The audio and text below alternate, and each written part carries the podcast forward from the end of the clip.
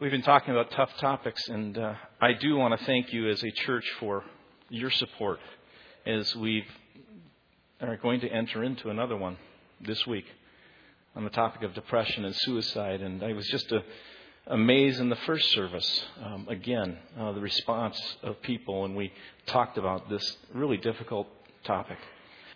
The other thing I want to just mention is that in a few weeks, we all know that we'll be um, going to the voting boxes. And I just want to encourage you to participate and to pray and to understand and to seek God as you go and you deliver that vote.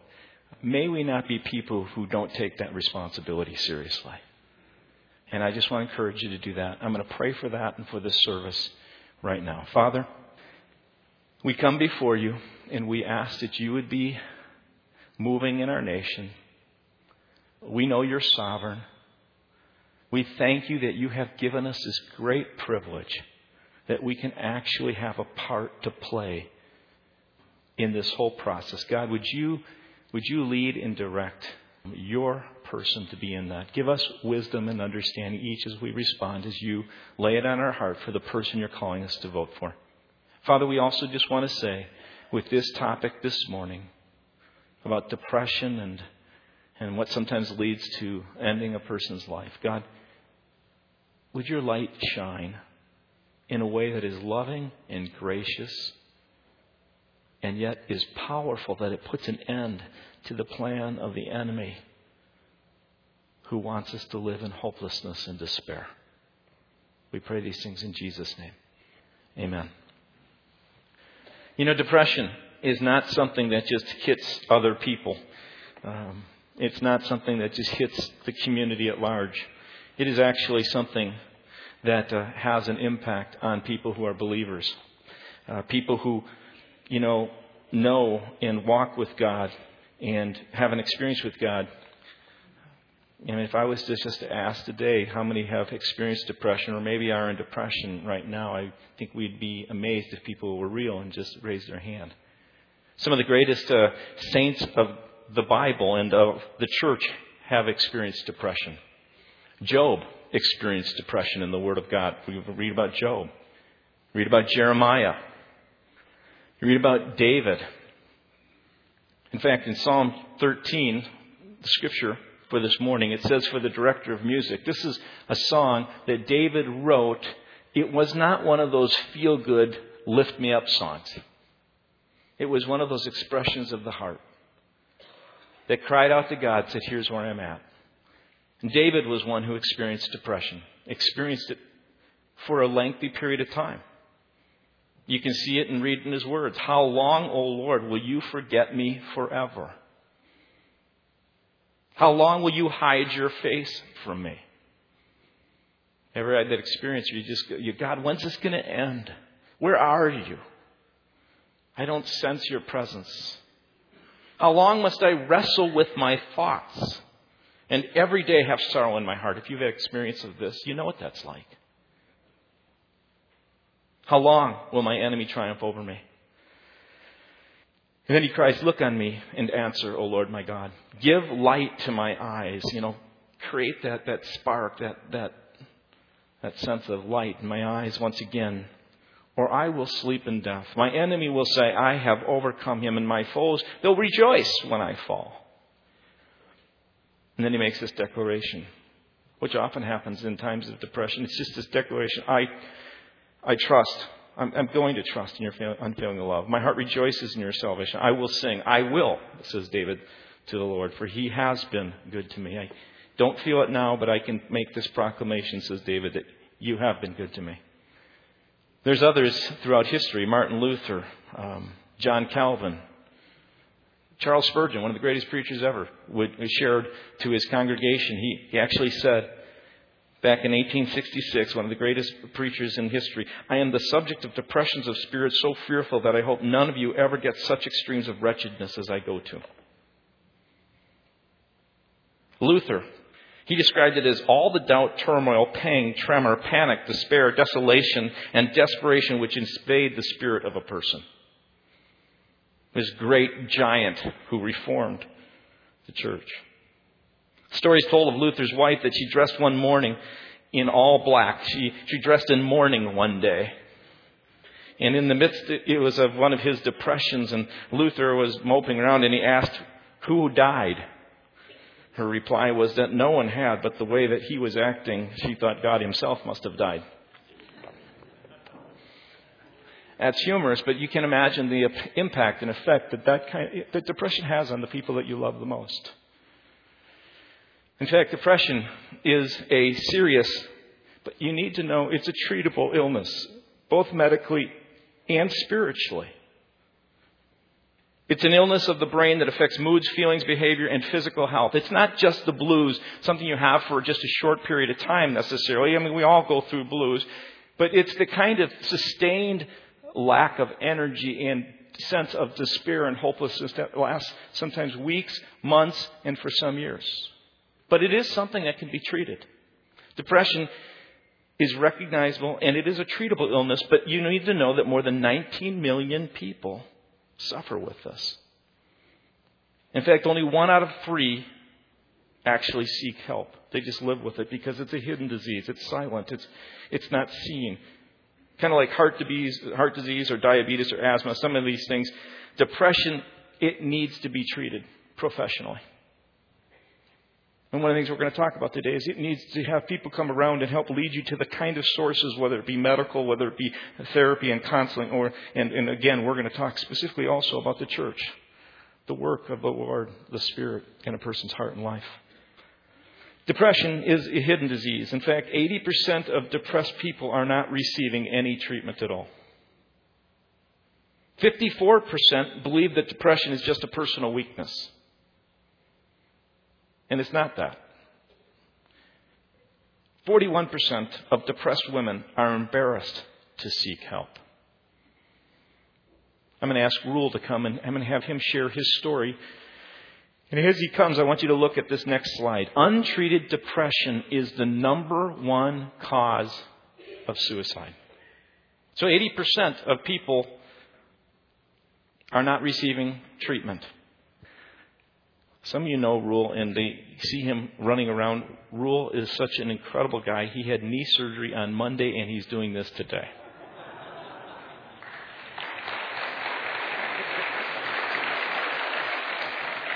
Before, before I ask him to share, I just want to share just a few things. Each year, more than 30,000 people die by suicide in the U.S., and it makes it the, the eighth leading cause of death of people 25 to 34 years of age. After I got done speaking this morning, a 21 year old came up to me and said, I wish I'd have brought five of my friends here today. 15% of depressed people commit suicide. 95% of people who die by suicide are depressed. And many of them are not reported. Worldwide, suicide causes more deaths per year than homicide or war. And, and catch this depression will be the second largest killer after heart disease by, by 2020. That's what they predict. So we're dealing with something that needs to be exposed. And I've asked Rule if he would share his story, and, uh, and then we'll continue after that. March 1st, 1988, was a day that I'd looked forward to for a long time three of my friends from uh, Bible Study Fellowship and I had planned a skiing trip out to Colorado. And uh, one of the guys was going to go out early to ski a couple days with his brother, and he would be there to pick uh, the three of us up the evening before our ski trip. We left Minneapolis about 5 o'clock in the afternoon, got out to Colorado. We're all excited about the week we were going to spend together. And we walked down to pick up all of our equipment, and here was Jerry, as he had promised, there to pick us up. Except he had a somewhat startled look on his face. And he said, You know, I walked in here tonight, and they were paging me and gave me this phone number, and he showed me the number on a piece of paper that he had. And they told me to call this number right away. Do you recognize the number? I said, No, I don't. But then I looked, and uh, here was my neighbor's name above the number. And I said, Well, that's my neighbor. There's got to be something wrong at my house. So I quickly stepped to the phone and called home, and uh, I was kind of startled because a male voice answered the phone, and I thought maybe in my excitement about dialing the number, I had dialed the wrong number, and I said, uh, Who is this? And the person on the other end said, This is John Vaughter. Well, John Vaughter was our minister here at the time. And I said, John, did something happen to Mary? He said, No, Rule. It's far worse than that. Your son Kelly took his life this afternoon. I said, John, you gotta be kidding. He said, Rule, I'd never kid you about something as serious as that. And in my shock, I hung up the phone and a few minutes later realized I hadn't uh, even asked to talk to Mary. So I stepped back to the phone and called home again, and it was a good thing that I did because in the excitement of all of this, they had forgotten to tell me that they had made reservations for me on the last plane out of Denver that night. I can remember as I walked down to get onto that airplane, one of the prayers that I had was, please don't have me sit any, next to anybody tonight. And when I got on the plane and we took off, I knew that when I got home, I would find out that there'd been a mistaken identity. There's no way that Kelly could have done something like this. Well, I got home, walked down the corridor at the airport, saw Mary, took one look at her, and I knew there'd been no mistake. Two of us grabbed each other and wept. The next few days were absolute chaos. You go through making reservations for a funeral, deciding what the content of that funeral will be, uh, trying to make uh, plans for the review, uh, picking out a burial site picking out a coffin, going through all this. The phone rings, people come over, food shows up. Uh, the best thing I can say is I think God gives you a uh, uh, rush on that to be able to handle it. And the reality is, even at that point, you are not aware of what really has happened to you. As a survivor of a suicide, I can tell you that I know the anger, I know the pain. Without any question, I know what denial is all about. And I know what the feeling of shock is when you get that kind of a phone call. Mary and I have three sons. This was taken about a year, I guess, before Kelly took his life. The one on the right is Scott. He's 48 years old now. Uh, he's a physician down in Wichita, Kansas, and the uh, senior vice president of the clinic and the chief medical officer. He has five children, uh, four boys and one girl. The girl's the youngest. Uh, and uh, Matthew, his oldest son, will graduate from college this year. Kent is the one in the middle. He lives here in Minneapolis. He's also involved in medicine. He's a nurse in bone marrow transplant at the University of Minnesota and works with kids. He has two children of his own, a boy and a girl. And obviously, the one on the left is Kelly. Uh, Kelly was 23 years old at this time. He was finishing up his senior year at the University of Minnesota. He had a lot of trauma going on in his life at this point in time. He had a girlfriend that uh, he had broken up with. He had two friends that drowned in a hunting accident and he had a brother that was going through a divorce. And I remember one evening we were sitting at the table. Kelly was still living at home, and uh, we were talking about Kent and a concern about him. And Kelly said, "Well, what are you so worried about him for?" And I said, "Well, Kent, you never know. At a time like this, uh, when people really get down and out, they can resort to suicide." Dad, he said, for crying out loud, he'd never do anything that stupid. What happened between the time of that statement and a few months later when he took his own life. You know, we have chemicals in our brain, just as we have other chemicals in our body. And sometimes when these chemicals become deficient, we wind up becoming ill. It's no different than when a person who is a diabetic doesn't have insulin. And the same thing happens in our mind. The chemical that is in our brain called serotonin becomes depleted, and when it does, it plays a major trick on our mind. And that trick is that the disease of depression winds up making somebody lose all of their self worth. It makes you feel like you are a burden to everyone else. Kelly moved out of the house two weeks before, and I was concerned about whether he could afford an apartment. And it can convince you that you are better off dead than alive.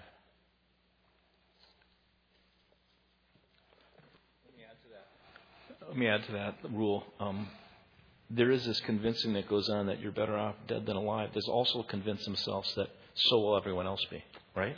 Uh, that's correct. That's one of the, as much as I've read about it, as many people as I've talked to, I still don't understand it. But that's exactly what happens. They are totally convinced that when they take their own life, then all of them around them will be better off as well. And that's why sometimes you'll see a situation where, uh, and we've read of one just recently, within I guess the last month, uh, out in California, where a, a father winds up killing his entire family and taking his own life. Let me ask you a couple questions just to help people. How uh, how do you know if someone's depressed? What are the symptoms or signs? Or well, um, this is like any other disease. There are symptoms, and you can uh, take a look and find out what those symptoms are, and be aware of those uh, within your own home or with people that you know. Uh, one of the things is difficulty concentrating, remembering, or making decisions, and one of the things that will show up, especially with younger people, is that their grades will start to fail uh, in school. Uh, angry and moodiness is certainly a part of that. Crying, very emotional. Uh, alcohol or drug use to make uh, to mask the feelings. In fact, they think that about 50% of the alcoholics are suffering from depression and self-medicate depression with alcohol. Fatigue or loss of energy loss of interest in ordinary activities. Uh, one of the things that Kelly had, there was a job at City Center. He was a security guard there, and he really loved that job. And he would come home and tell us about it often, and all the things that had gone on, drug busts, picking up shoplifters and whatever. And all of a sudden one day he came home and said, "You know, I think I'm going to quit my job." It was just kind of a, a we were stunned. I mean, it was a job that he loved. So when you see things like that happen, that's another indicator. Right feeling sad, empty, or numb, and I can remember seeing visibly the sadness in him, thinking that he was dealing with this girlfriend problem or whatever the case may be, or the death of these two sons or two friends, and I would in, play cards with him to try and get his mind off of this, when really what was happening to him is he was suffering from major depression. Feeling hopeless, helpless, and worthless thoughts of suicide or plans to suicide, persistent physical pains that don't respond to treatment, and gaining or losing weight. Um, you saw in that picture that Kelly was a weightlifter. He was a pretty bulky guy. Uh, of the three of them, he was the youngest, but he was also the tallest and had the best build. He used to flaunt that quite a bit to his brothers. Uh, but he had lost 20 pounds. And I kept telling him how good he looked unbeknown to me, that that was a sign of depression. So those are the things that I would encourage you to watch for. But there are also some misconceptions people have. They kind of have, I think, what we call myths that are out there that um, can be. And one of the myths is that no one can stop a suicide. That it's not, you can't prevent it. The truth is, if people in a crisis get help, they will probably never suicide again. Uh, another myth is confronting a person about suicide will only make them angry and increase the risk of suicide. And I've heard this uh, all along. If you talk to somebody who knows somebody that's depressed, one of the first questions that come up is, well, won't I put that idea of suicide in their mind? No, you won't. The fact is that asking one directly about suicide is very likely to prevent it. One of the other myths, only experts can prevent suicide. Not true. We talked about that a little bit already, but it's every one of us has that business. If you wind up with kids that are, or, or people that you know that are going through some of these symptoms, don't hesitate to ask them about it. Another myth is once a person decides to complete suicide, There is nothing anyone can do to stop them. The fact is that suicide is the most preventable kind of death. Just conversing with them or talking to them about it will oftentimes prevent it or cause them to get help. Just to kind of wrap that up, the, the clues, the symptoms, those warning signs, uh, the greater the clues you observe, the more you see, the greater the risk. I mean, you can actually go down and kind of list those, and if you see a number of them, you know the risk is greater. So take all those signs and symptoms seriously. And the other is never keep suicide a secret. Make sure that gets out into the open. And and what are some verbal signs that, that you would look for? Uh, well, they can make you know, it almost sounds like uh, things that you'd kind of say, ah, everybody says that kind of thing. Uh, and the best example that I can give you is a young lady at um, Armstrong High School who was coming home from a soccer game on the soccer bus. She was a very good soccer player. And she made a statement on the bus that night, and she said, um, I may not be around on Monday. Uh, and a few other statements similar to that, pretty vague. Some young lady on that bus had the wisdom to realize that she should do something about it and went and told the counselor about it, and the counselor made an appointment to see her on Monday and on Saturday, she took her life. I'm not condemning the counselor. At that time, there was very little that was known, but it does emphasize the seriousness of intervening as soon as you even have any suspect that something could be going on. So, if you see signs or symptoms, what would you say is the best advice to give to someone with regard to another person? Uh, be direct. Don't be afraid to ask them. Uh, one of the other uh, examples I guess I could give you is uh, I got a call from parents one time, told me they thought their son was suffering from depression, wouldn't listen to them. Would I be willing to sit down and talk to him? And so we went out and had lunch one day. And uh, I just told them, I said, you know, uh, people are worried about you. They think that uh, you're suffering from depression. And I said, I'd just like to ask you a few questions. I went through the list. And we went through the list. He answered, I think, six out of the eight or whatever was up there, but most of them. And then I said to him, have you ever thought about suicide? And he said, Yes, I have. Do you know how you do it? Yes, I do. And any time somebody has gone so far as to have a pretty good idea how they would do it, and he explained to me in detail how we'd go about it. Well, the good news is that he committed to go, intervention part, to see his doctor that very day, and uh, he did get help, and as far as I know, he's doing fine today. And so being direct, I mean, people are afraid, they're going to be angry, going to be all these things. Be direct. And here are some things we said that you can say. You can ask, have you been unhappy lately? Have you been thinking about any of your life? When people are upset as you, uh, uh, uh, when people are as upset as you have been lately, they wish they were dead. I'm wondering, are you feeling this way? Uh, you've been miserable lately. I wonder if think, you're thinking about suicide, or just as you said, have you had thoughts of ending your life or killing yourself? being direct is hard to do because you're always afraid, well, they're going to push them over the edge, you're going to do that. But, but all that you've known and that you've been a part of the best thing that you can possibly do. And the other thing that's hard for a lot of people to do is use the word. Don't be afraid to ask if the person has been suicidal or have they thought about suicide. Use the word. We got a picture of Kelly, and we want to thank you so much. And that's Kelly.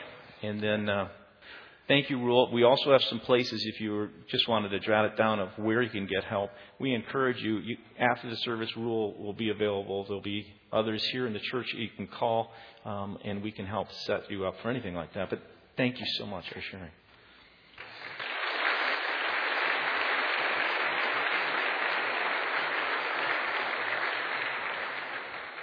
It's really interesting. When I shared this with the congregation a few weeks ago that we were going to be talking about this topic, I got some emails. I had people after the service come up to me, talk to me about depression, or talk to me about that they have experienced suicide in their own family. And one of the emails I received um, was from Geo, and I thought it would be good for Geo. Some of you in the church family know Geo Lena, but she's going to come, and from her perspective as a sister uh, to someone who took her life, is going to share that. Good morning. I thought this service might be a little easier because all my people were in the first service and then my parents showed up again. So I might be a little emotional again. I'm going to share my experience with uh, my sister's depression and she was diagnosed with bipolar and uh, her ending up taking her life. And then I'll also share a little bit about how I've experienced depression and anxiety. My sister Christy was diagnosed with bipolar and schizophrenia about uh, at age 24, and she suffered with it for four years alongside her husband, and they. Uh, she ended up taking her life after she stopped taking her medication, and this all happened about five years ago. She was my best friend, and it left a huge void in my life, and it also left a lot of questions to answer. This is when about the Lord took hold of my heart at that time, and I had been seeking, and she was a huge example in my life um, of Christ. I ended up experiencing the Holy Spirit at her funeral, speaking right here, and uh, my story is one of tragedy and God's redeeming power. Uh, and he is an example of how he is never sitting on his hands, even when things like this happen. He's there and using it. Struggling with depression, anxiety, or mental illness is very real and scary, making you feel like life is out of control. Once my sister died, I felt very depressed, and that depression soon turned into anxiety. A verse the Lord gave me at this time early on in my walk with Him is found in Philippians 4 6 through 9, and I'd like to read that to you. Don't worry about anything, or in some versions say, do not be anxious. Instead, pray about everything. Tell God what you need. Thank Him for all He has done. If you do this, you will experience God's peace, which is far more wonderful than the human mind can understand. His peace will guard your heart and your mind as you live in Christ. And now, dear brothers and sisters, let me say one more thing as I close this letter. Fix your thoughts on what is true and honorable and right. Think about these things that are pure and lovely and admirable. Think about these things that are excellent and worthy of praise. Keep putting into practice all you have learned from me and heard from me and saw me doing. And God of peace will be with you. This verse really taught me to turn my anxiety into prayer and laying it at his feet. For example, uh, during some of those dark nights after she passed away, I would um, go in my bathroom and I had this white cross in there, and I would close my eyes and visualize this cross, and I'd lay out my hands and put my fears and anxieties and depression in my hands, and I just would visualize laying it at the feet of Jesus where He wanted it to be. Because we have the honor of going directly to the Lord, knowing that He is in control. He just longs to guard our hearts against anxious thoughts and actions.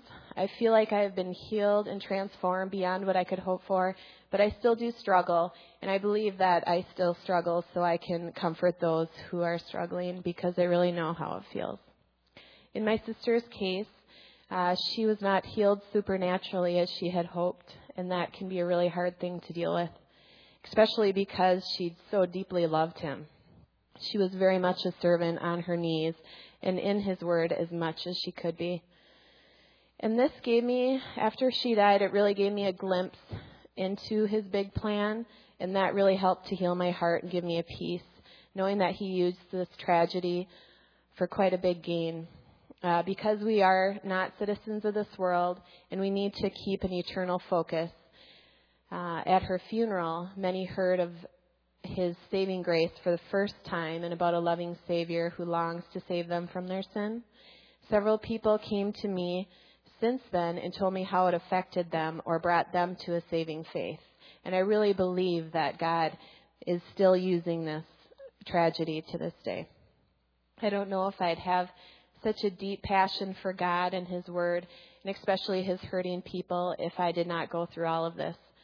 He had used it countless times already to comfort and encourage others through what he has brought me through. I believe the more I have suffered, the more he teaches me how to comfort others. I've had several people call me in some pretty dark times in their life um, and being suicidal at that time, and the Lord just really used me at that time just through what he has taught me. I believe when you go through those great trials, there's, there can be some great victory as well.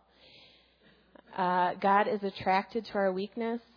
When we humbly and honestly admit how desperate we are for Him, it makes room for His mighty power. And I want to encourage you if you yourself struggle, someone you love struggles, or you have lost someone to suicide, The verse in Nehemiah 8:10 says, "In sorrow, the joy of the Lord is your strength." And when I'm down and discouraged, nothing compares to what the Lord gives me when I spend time with Him. He is willing and able to help you. Draw near. There is hope spiritually and medically. Believe God. He is who He says He is. He is for you. Jeremiah 32:17 says, "O sovereign Lord, you have made the heavens and the earth by your great power. Nothing is too hard for you." He is the one who sees what you're going through. He is the one who knows how you feel, and He is the one who heals your broken heart. I pray this time I had with you expresses the seriousness of mental illness, the hope we have for healing, and help and encouragement to press on. Thank you. Thank you, Jill.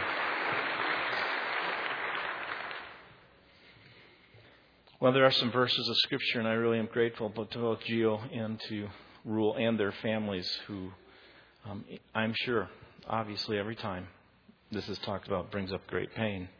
And yet, at the same time, God is able to take tragedy.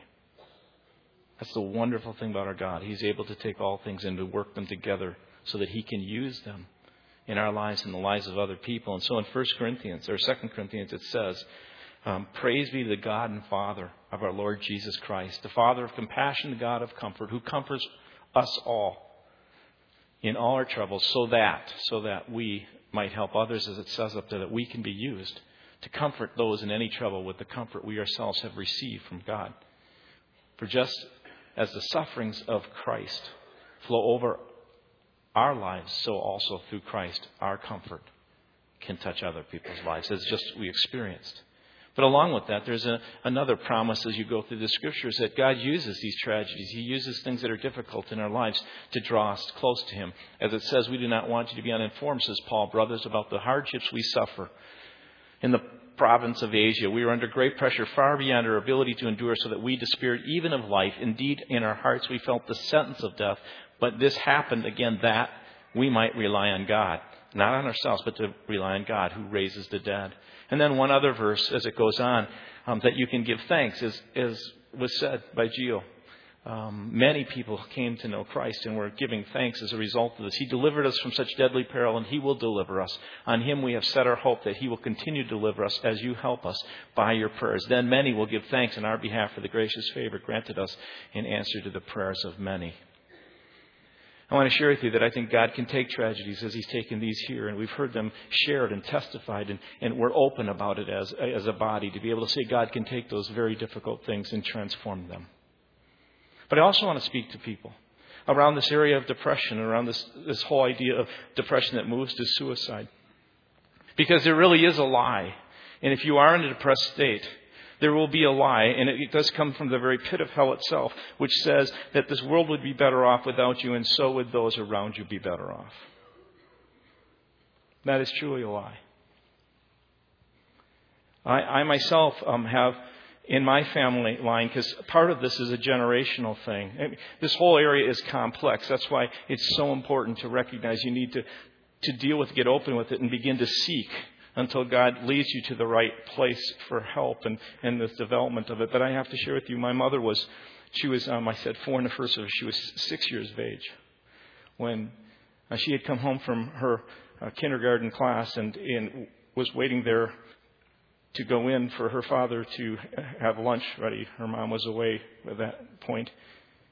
And um, she waited and waited and went back to school came back later and found that her father had um, committed suicide. And um, that marked her in a very, very deep way. I have to share with you if you're in this place where you feel depressed and somehow you think that you can end it and it will be better for you, and then you allow the lie to occur that it will be better for others, that's a lie. It is a lie. Because the pain is deep and it has impact. And I, I just want us as a congregation to recognize that truth. But I also want to say to you this. Because in that state, in that place of hopelessness, in that sense of despair, there's a sense that there is no way you'll ever get out of it. I, I, I know that. I was 20 years of age when I experienced a first doubt, bout of depression in my own heart. And after a couple months, you kind of think this is going to go away. And after you try and find some kind of magic pill as you go to different people and you're trying to find something, you try and you're just hoping, and eventually you give up on that. And, and, and one of the lies you begin to believe is that you're just going to go inward and you don't want anyone else to know. And it's one of the worst things you can do. I remember sitting um, a few months into it, in fact, on my parents' couch during around the Christmas season, as everyone was watching TV. And, my, and when I read this, how long will I wrestle with my thoughts? My thoughts were just running so rapidly. I know now, I didn't know then, but I know now that in that experience, I experienced what would be called a nervous breakdown. And no one around me knew it. And I continued in this, and I, and what you have to know is about a year prior to that, I came to, my, to a faith in Christ where I said, Jesus, I want you to use my life to the fullest you can use it. I gave everything over to him. And I remember when I was doing that, I was feeling I was feeling like I was, I had these thoughts of, this is insane, this is crazy, you don't want to do this. And I, which was a spiritual kind of a attack. If anyone's ever received Christ or moved into giving your whole entire life to Christ, you'll have this kind of thought, this is crazy, this is insane, you don't want to do this. After that, I, it was probably about six months or so after that, I came into this place where I went through this about five and a half month period of depression. And I remember I had actually been reading the Bible, and after for about a, a month, after about four months into it, I stopped reading the Bible. Then I just continued to, to, to endure. That's all I can say. I there wasn't a lot of stuff about depression at that point. But I remember I started going back and I started reading God's Word, and I began to read God's Word, and I, I picked up His Word one day and I read from James in chapter 5 where it says, The prayer of a righteous man is faithful, and it avails, the prayer of a righteous man avails much. You know, it does much. I read that and I didn't think a whole lot of it um, at the time, and I went for a run afterwards. And as I was going on this run, I had this experience, and this is my my story, where it was like this. this I can just say the Spirit of God impressed so deeply on me. You are righteous, and this prayer is working for you. And all I can tell you is it began to lift after that point. Folks, there are all, this is a complex thing. There are spiritual components, there are physical components that need medical help. There are relational, um, generational kind of things that sometimes need therapeutic help. There are different, it has different roots. And there is truly, I believe, a spiritual component to it. But you need to know this truth. Go back to that slide, if you would, in Corinthians, where it says in 2 Corinthians, that He has delivered us from such deadly peril, and He will deliver us. And just prior to that, too, it says that is the, the God who raises Jesus from the dead. We need to know, and you need to know if you're in this place, there is hope. God is available. And it may not be in, in, in, in, a certain case that it's a magic pill that it just goes away you'll talk to many. As Julia said, I have experienced that there are times where you experience that, but as you grow in your character, as you find that kind of help, God begins you to lead you into a path where He can bring you to a place of victory and growth. And I just want to encourage you that there is a Lord Jesus Christ who has the ability. And, and one of the things that I just encourage people to do is this continue to rely and trust and seek Jesus. Don't ever give that up. Enlist others to pray for you. Get open. Let some people know. Don't be afraid. Don't be embarrassed. And third, pursue God's deliverance, like it says here in this verse. It could be medically. If, you know, some of the things that you need to do just to help, sometimes it's just exercise, eating right. There are some basic things you can do. Getting sleep, avoiding isolation. I praise God. One of the greatest things in my life that has constantly, I think, is as for my life has helped me to, um, to basically takes the edge away from that is constantly reading God's word and His energy lifting me up like on wings like an eagle. And I just want to encourage you that Jesus says that there's hope in Him and there is deliverance. And so pursue God's deliverance. We're going to sing as the uh, team comes forward this, this this well known hymn of a person who lost his family, went back to the place. they, He lost his family at sea. And this person came back to the place where it was said that his family was lost, and this song was given to him. Um, it is well. It is well with my soul. Let's stand together and sing this.